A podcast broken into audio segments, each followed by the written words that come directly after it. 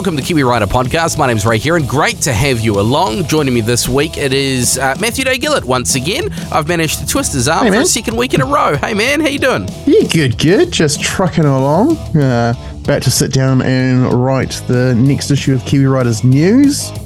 Uh, so yeah, busy, busy. Yeah, get that done because we're off on a Moto Morini Matariki mission this weekend. Uh, more about that later in the podcast. Also, you've been riding a, uh, a fantastically looking blue motorcycle. Um, there's some news from Ducati and uh, there's a whole lot more about some cardos coming up later in the show. But let's dive into the top five.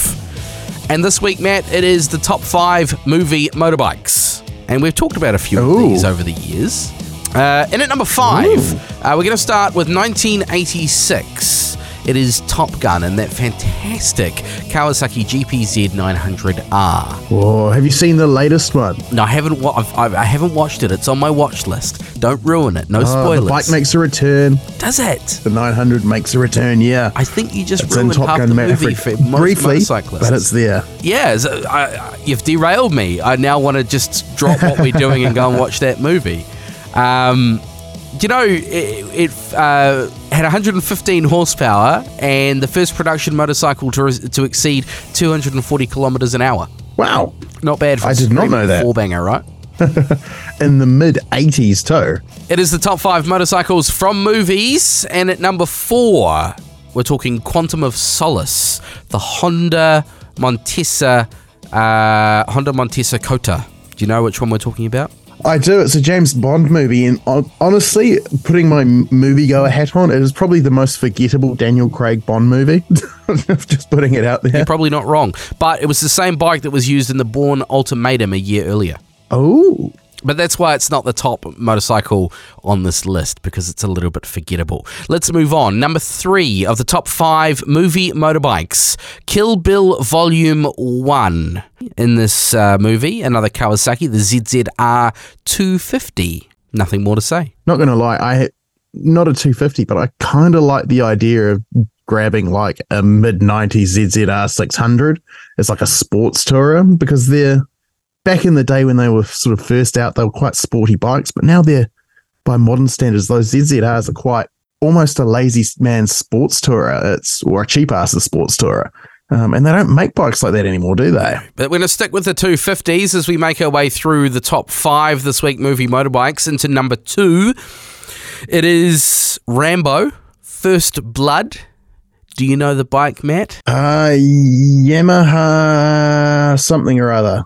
Yamaha Um, XT 250. Oh, the same thing they still sell. Do they still sell it on our shores? Yeah, the XT250 is still a thing. It's it's amazing how a movie can make a bike that, uh, let's face it, we'd look at an XT250 and go, eh, like it's a bike, it's got wheels and stuff, but it's not really that exciting. But you see it in a movie like First Blood, and it looks astounding. like the stuff you can make these things do in movies is beyond belief sometimes. Yeah, a couple of quick cuts and maybe five uh, backup motorbikes in the shed out back. Yeah. Oh, yeah. And don't forget the um, awesome soundtrack that makes everything exciting. Absolutely. and Big explosions. If Michael Bay's in there, it's some big explosions. Right, uh, it is the list of the top five movie motorcycles. Number one, and I've got a couple of bonuses to throw in after this one. But number one, The Matrix Reloaded and that awesome Ducati 996. Oh, yeah. Those bikes stole the show. You know, uh, that chick uh, that played uh, Trinity had never ridden a motorcycle Carrie Ann before Moss? that. Yeah, that, there you go. Your, your your movie trivia knowledge is right up there. Um, oh, it's actually on the list in front of me as well. The name. Uh, she had never ridden a motorcycle before the filming of that movie, and Keanu Reeves, Keanu Reeves taught her. Wow. But he's like the biggest advocate of motorcycles I think the world has currently. Like he's pretty low key, but as soon as anyone starts scratching the surface of Keanu Reeves, motorcycles just dribble out. Like there's that great meme um, that's doing the rounds about like addiction to motorcycles or whatever, and it's just him talking about not riding, and it gives him the shakes. Yeah, absolutely.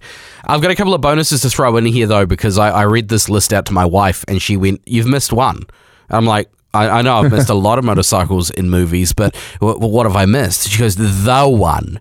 And I'm like, what are you what are you talking about? And the, the, bear, in, bear in mind, my wife is not the Triumph a, Thunderbird from the Wild One. No, no, no, no. She, my wife is not a motorcycle nut, but she's like the world's fastest Indian. It's in the title.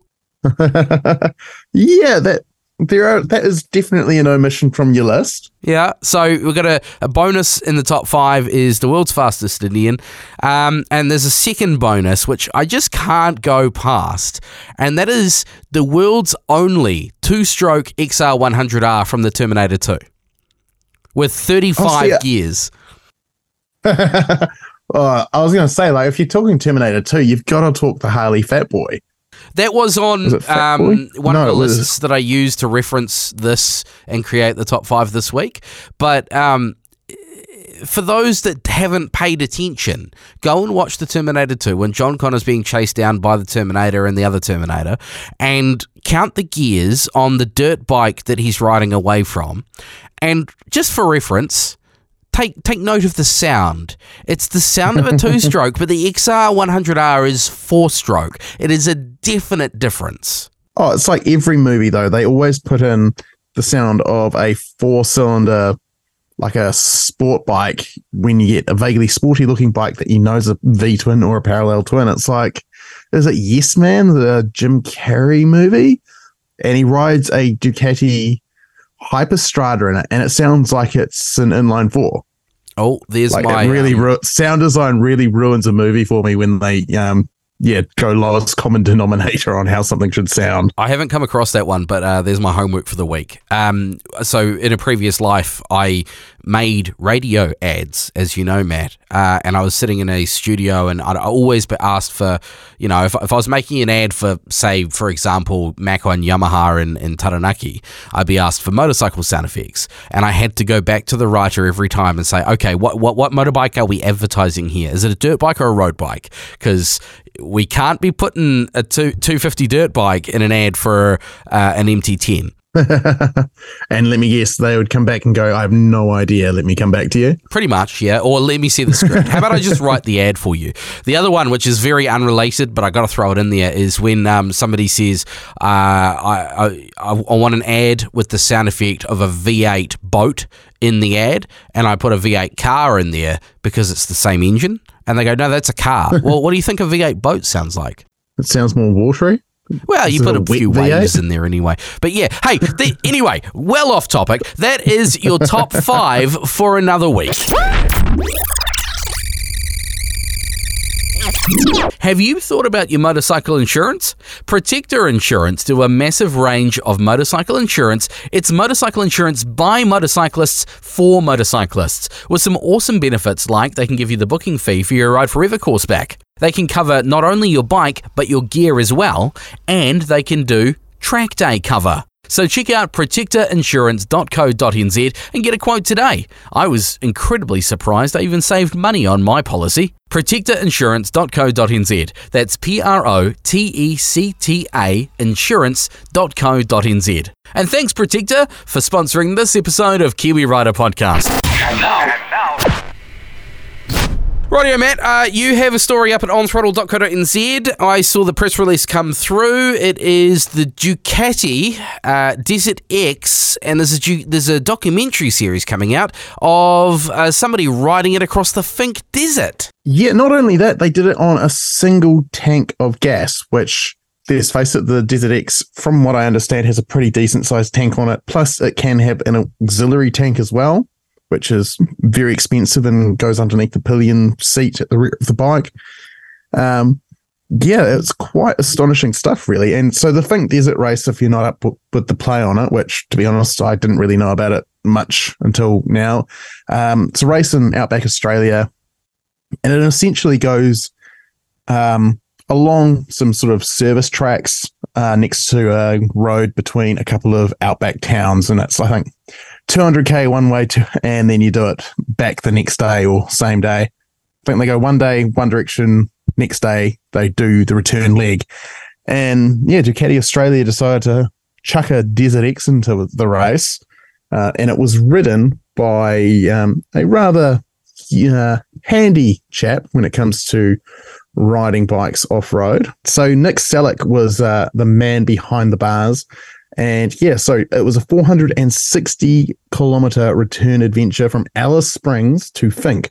That's where the Finke in the Finke Desert Race comes from. And uh, yeah, it was completely factory standard Desert X, which means, yeah, it's that's quite uh, quite the accomplishment there. 460 k's to a tank, and I bet you he wasn't going slow. Plus, it's you know there's there's a bit of bull dust out there. Be you know be a few revs involved to get through some of those sandy sections. Um, so he's done quite well. 460 k's to a tank, definitely using the auxiliary tank there because I, I, mean I've ridden the Desert X and it's not it is a big tank, but it's not a massive tank. It's not like a global touring bike. Um, but a, a good effort. Uh, looking forward to that uh, documentary series coming out and having a good watch of that. I've never heard of the Finke Desert before I started watching Riding with Tom, and he did his big trip around Australia and went through the Finke. And I think they actually caught a leg or a section of the Finke Desert when they were out on that trip. Yeah, that was man. It took them a while to get that series out. Um, but if you haven't watched it, um, yeah, head up YouTube, Riding with Tom, all one word. Um, that dude's got some sweet dirt bike videos and uh, I think he's currently writing. I don't actually know what he's currently writing because he keeps writing things off. Um, he's KTM 500, I think, um, is a dual sport. Yeah. And he's got a mate that has a T7. Yeah, he's got a cool channel too. Uh, so if you want to know more on that yes. story, go to onthrottle.co.nz. Matthew, you have been, uh, I've been avoiding your content lately because you've been making me jealous. Um, hopefully, hopefully we're allowed to talk about it. You've got a, a beautiful blue machine powered by CP2 engine uh, floating around your place, or you have recently. Uh, you've been out riding the Yamaha R7. Yes, I had to give it back today. Unfortunately, it was my time was up. Um, yeah, um, honestly, it's that CP2 engine, even in the 655cc form, is such a gem of an engine. Um, sounds great. It, the torque's lovely. The power delivery is just. Mwah. Um, the R7. You can see why I've been commuting on one for the last uh, going on eight years. Yeah. Um, I didn't have particularly good fuel economy. I think I had an average of 5.4 liters per 100 kilometers. Um, but in fairness, I was a decent chunk of that was um, cruising, we'll use the word, um, along the Waikato Expressway. Um, and the rest of it was absolutely belting it um, on the way down to the Whakamaru Dam and back, where there's some rather nice twisties that I enjoy riding on um, and a great photo spot. Um, but if you're listening, please don't steal my photo spot. It's my special photo spot.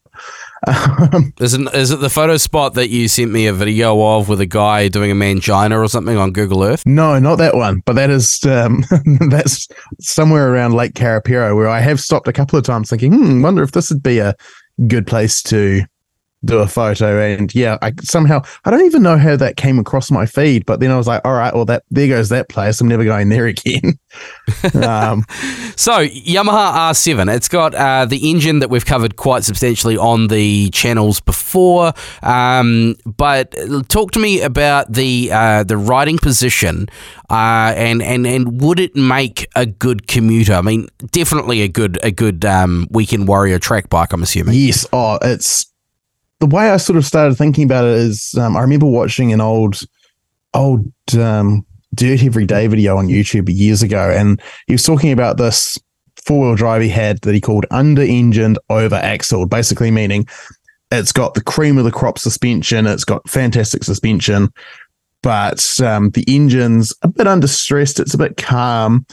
But he can just tackle everything he wants. And that's sort of how I was thinking of the R7. It's got a nice easily controllable, put it CP2 engine, but then the chassis it's got adjustable suspension front and rear.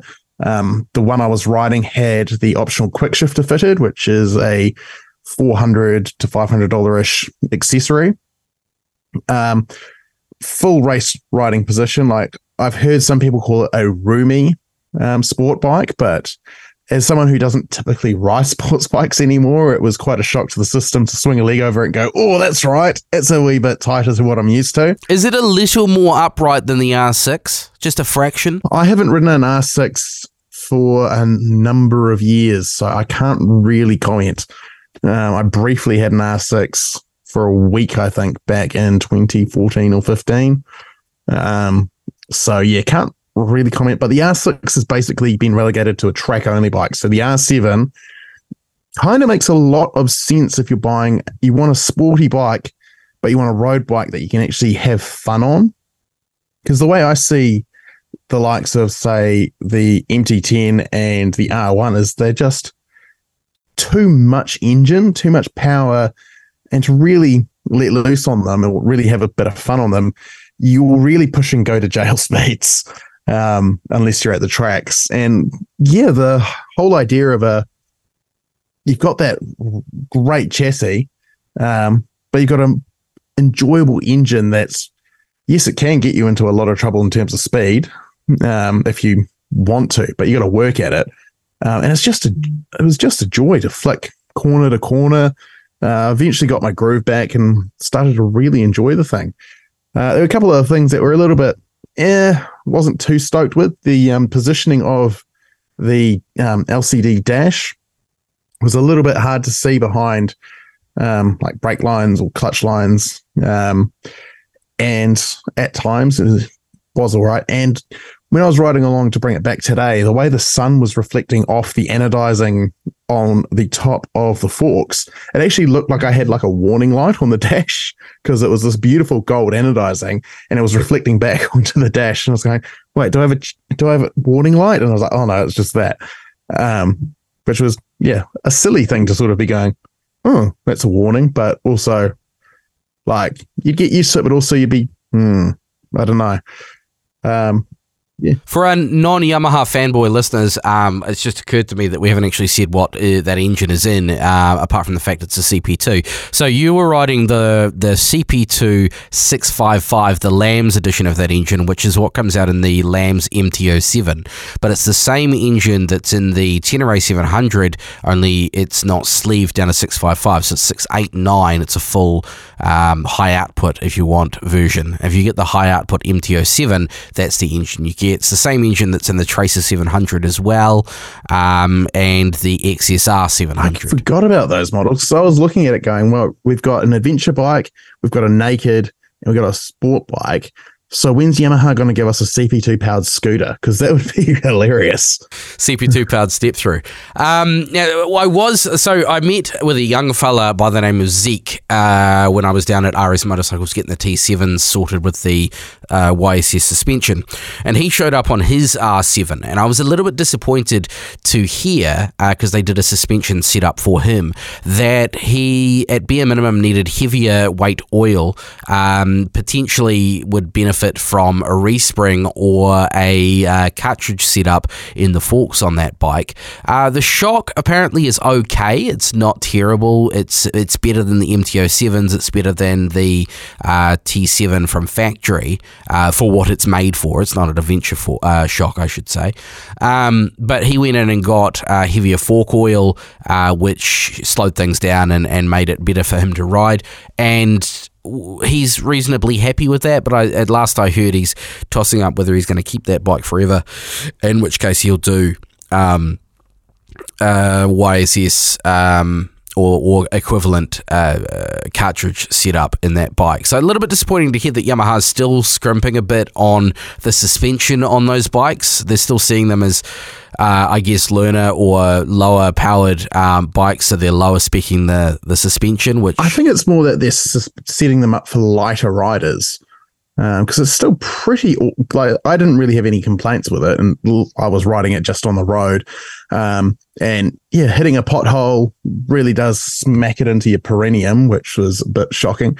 Um, but yeah, I didn't really have any complaints, but I wasn't pushing the limits or anything on it as well. I was riding on wet roads and all that sort of thing. Um, but yeah, I think basically, I think most manufacturers are guilty of this. Is they set up a bike for someone that weighs about seventy kilos, um, which I think is like the global average weight or something.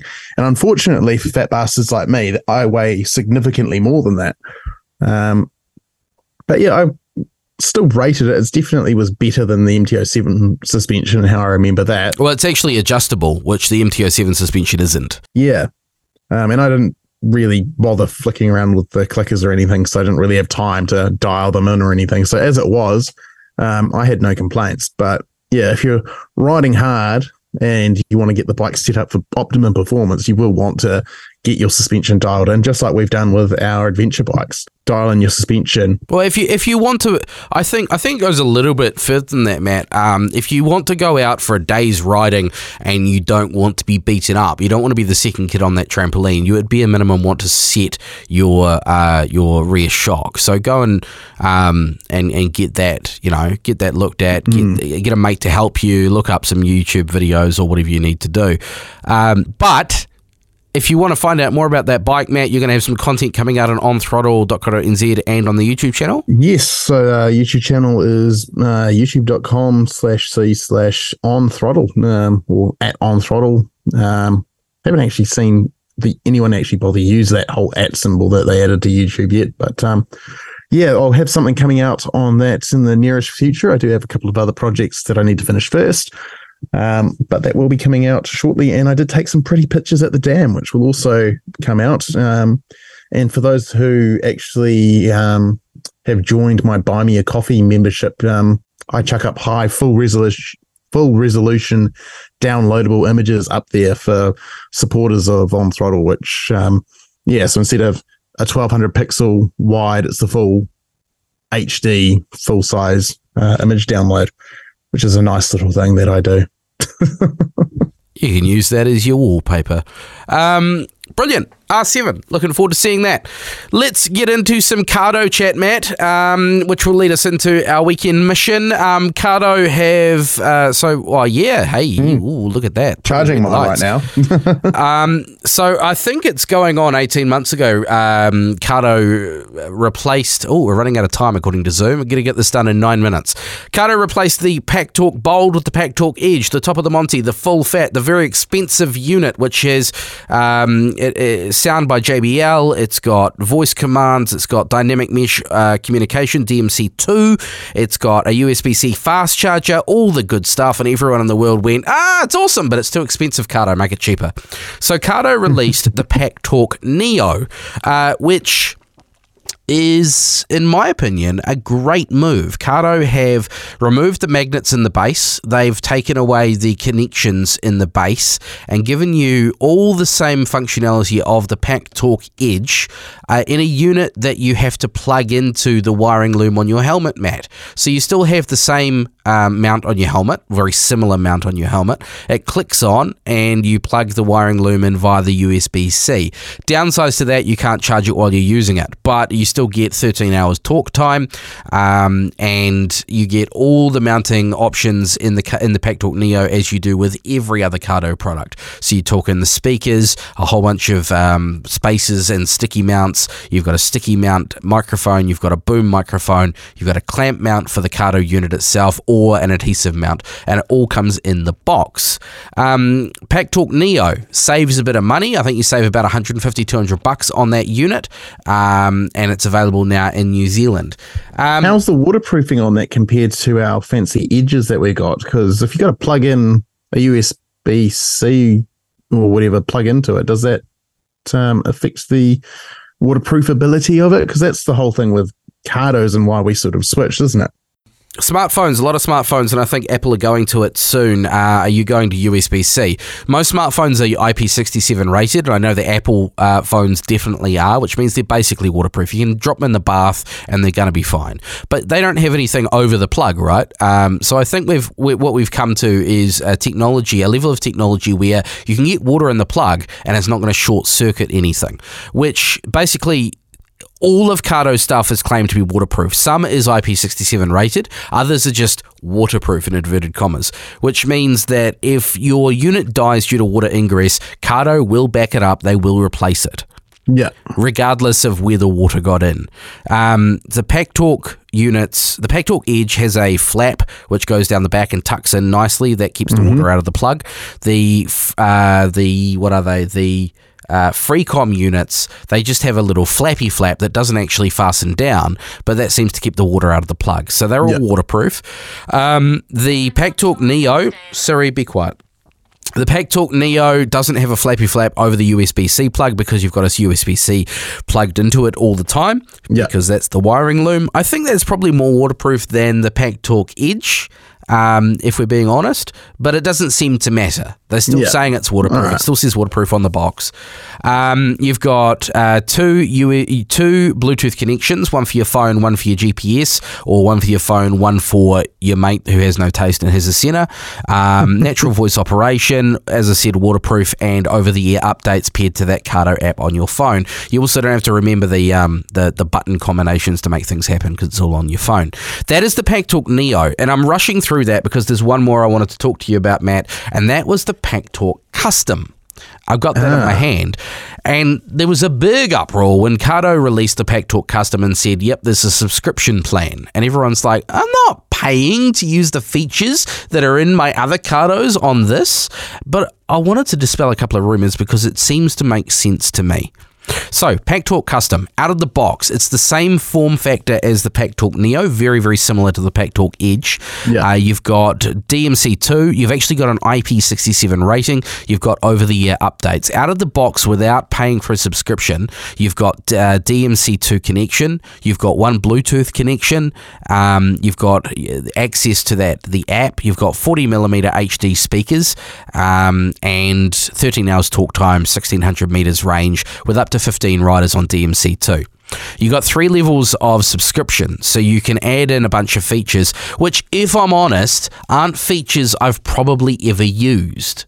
Yeah, that's the thing that I've sort of seen as sort of, and even uh, we've never used up to 15 riders either with the connections with the DMC2 or anything. Uh, they're nice to have a lot of those features, but you don't necessarily need them, do you? No, you don't. You really don't. Uh, the only features, and I'm just bringing up the website now. Hopefully, we can get this done in the four minutes that Zoom says we've got left. Um, the only features that I've probably ever used are the second Bluetooth connection, which basically means that uh, if you're riding, with- as I said, with somebody who doesn't have a Cardo, they've got a Sena or some other random brand communication system, you would connect to them via Bluetooth. You'd have a shorter range to them, but you would be connected via Bluetooth and you'd be able to use your your systems, right? Um, I've gone to Cardo Outdoor. I wanted custom. Hang on. Two seconds. We might have to stop our Zoom and start again. So, out of the box, without paying for a subscription, you've got DMC2. You can connect to up to 15 riders. As we just said, yep, that is a huge number of riders, and you're never going to need it, really, are you? Three levels of subscription. Silver, you get, uh, it's going to cost you US 2.99 a month or 20 bucks a year. Um, you're going to get music sharing, so you can play music in your system and share that to everyone in the group. Who really wants to to do that? You know, you don't Nobody like- wants that. You don't want my music. Um, you've got three audio profiles, um, which are the JBL audio profiles. So it's basically equalization and speed dial. So that's what you get for silver. For gold, five dollars a month US or thirty dollars a year. You're going to get uh, universal Bluetooth connection with that uh, second um, Bluetooth channel. Um, you get music sharing, the audio profiles, and speed dial. So, you know, it's not stuff you're going to use. And the third level of um, subscription is $7 US a month or $40 a year. You get the voice commands, you get eco mode, which saves battery, basically turns off DMC if you're not using it. You get the second Bluetooth channel, you get music sharing, audio profiles, and speed dial. So, you don't need to pay the extra money to get this. If you are someone that's going to use those features, don't buy the custom. Spend a little bit extra, but don't have the monthly cost or the yearly cost. Get the Neo or the Pack Talk Edge. If you don't need those features, or you might one day need them for a, a week or two, then get the custom, save yourself a, a- good chunk of change. We're talking about uh, 200 bucks thereabouts. It's a bit cheaper than the Neo, um, and and get yourself the Pack Talk Custom. Now, this is this is where I'm at with this, Matt. I'm going to be running the Pack Talk Custom on our trip coming up this weekend. Oh, okay. Uh, I'm going to Cool. be running the Pack Talk I'll be running running my edge because it's currently set up on my helmet. Great, no no dramas. Um, but uh, I'm going to be using the custom because I know that tho- that feature set is going to be fine for us. Two people riding. I'm going to be listening to music. 13 hours talk talk time, and I may need to ring the wife or take a phone call at some point. Which brings us to the Matariki mission, the Moto Morini Matariki mission. So I've had a Moto Morini CMSO 6.5 in my garage. Uh, by the way, if you want to know more about the customs, go to motonz.com or cardosystems.co.nz. Um, I've had a Moto Morini CMSO 6.5 in my garage for the last six months. I need to give it back very soon. Mat, you've got an X Cape in your rumpus room. Yeah, I've had it for two months and I've not ridden it enough. And I think we need to get out there and get cold on a midwinter mission, a Matariki mission. And because of, I like the, the alliteration, a Moto Morini Matariki mission. Um, it's been, can you believe it, four and a half years since we did a lap of Taranaki on our uh, on our old bikes. Yes, so it's about time we went and see what's different because uh, State Highway 43 has been really updated. Um, so it's been a good three years since I've even been down there, or four. I think I did State Highway 43 before we went and did the Molesworth together a few years ago. So um, it's been a while since I've been down there. So it'll be interesting to see what's going on in the red. Yeah, I think we should get out and get it and get it done. And and but like we can't really go east because it's kind of stuffed up due to that cyclone. I don't really want to stay on State Highway 1 and I want to kind of avoid um, National Park and Desert Road because it's just going to be too damn cold. So um, let's go and do. Uh, oh, it looks like Zoom's dying on us. Let's go and do um, Mount Taranaki. Uh, we're going to f- uh, record next week's episode of the podcast uh, on the road. Um, I, I tell you what, the CMSO has been a job to actually get luggage on. yes. I've been struggling. I've got a tank bag on the tank, and I've I think I've got a 20 liter um, pack on the tail, and that's pretty much all I can manage. It's there's not a lot of room on that pillion. You're only going away for a night. You don't need a pack the kitchen the cameras, sink. man. It's the cameras. um, so that's next week. Uh, so tune in for that right here on Kiwi Rider Podcast. Uh, he's been Mat. I've been Ray. Zoom's cut him off. Uh, so we'll end it there. Uh, make sure you check out onthrottle.co.nz and Mat's channel on YouTube. Just search On Throttle NZ, my channel, Moto NZ, uh, on YouTube or motonz.com. And the latest episode or edition of Kiwi Rider magazine is live and free for you to read. Comes out twice a month at kiwirider.co.nz. He's been Mat, I've been Ray. This is Kiwi Rider Podcast. I'm looking forward to sharing our mission next weekend with you. Have a great long weekend, won't you? This is uh, Kiwi Rider Podcast. Keep the rubber side down, throttle on, and we'll catch you in seven days' time.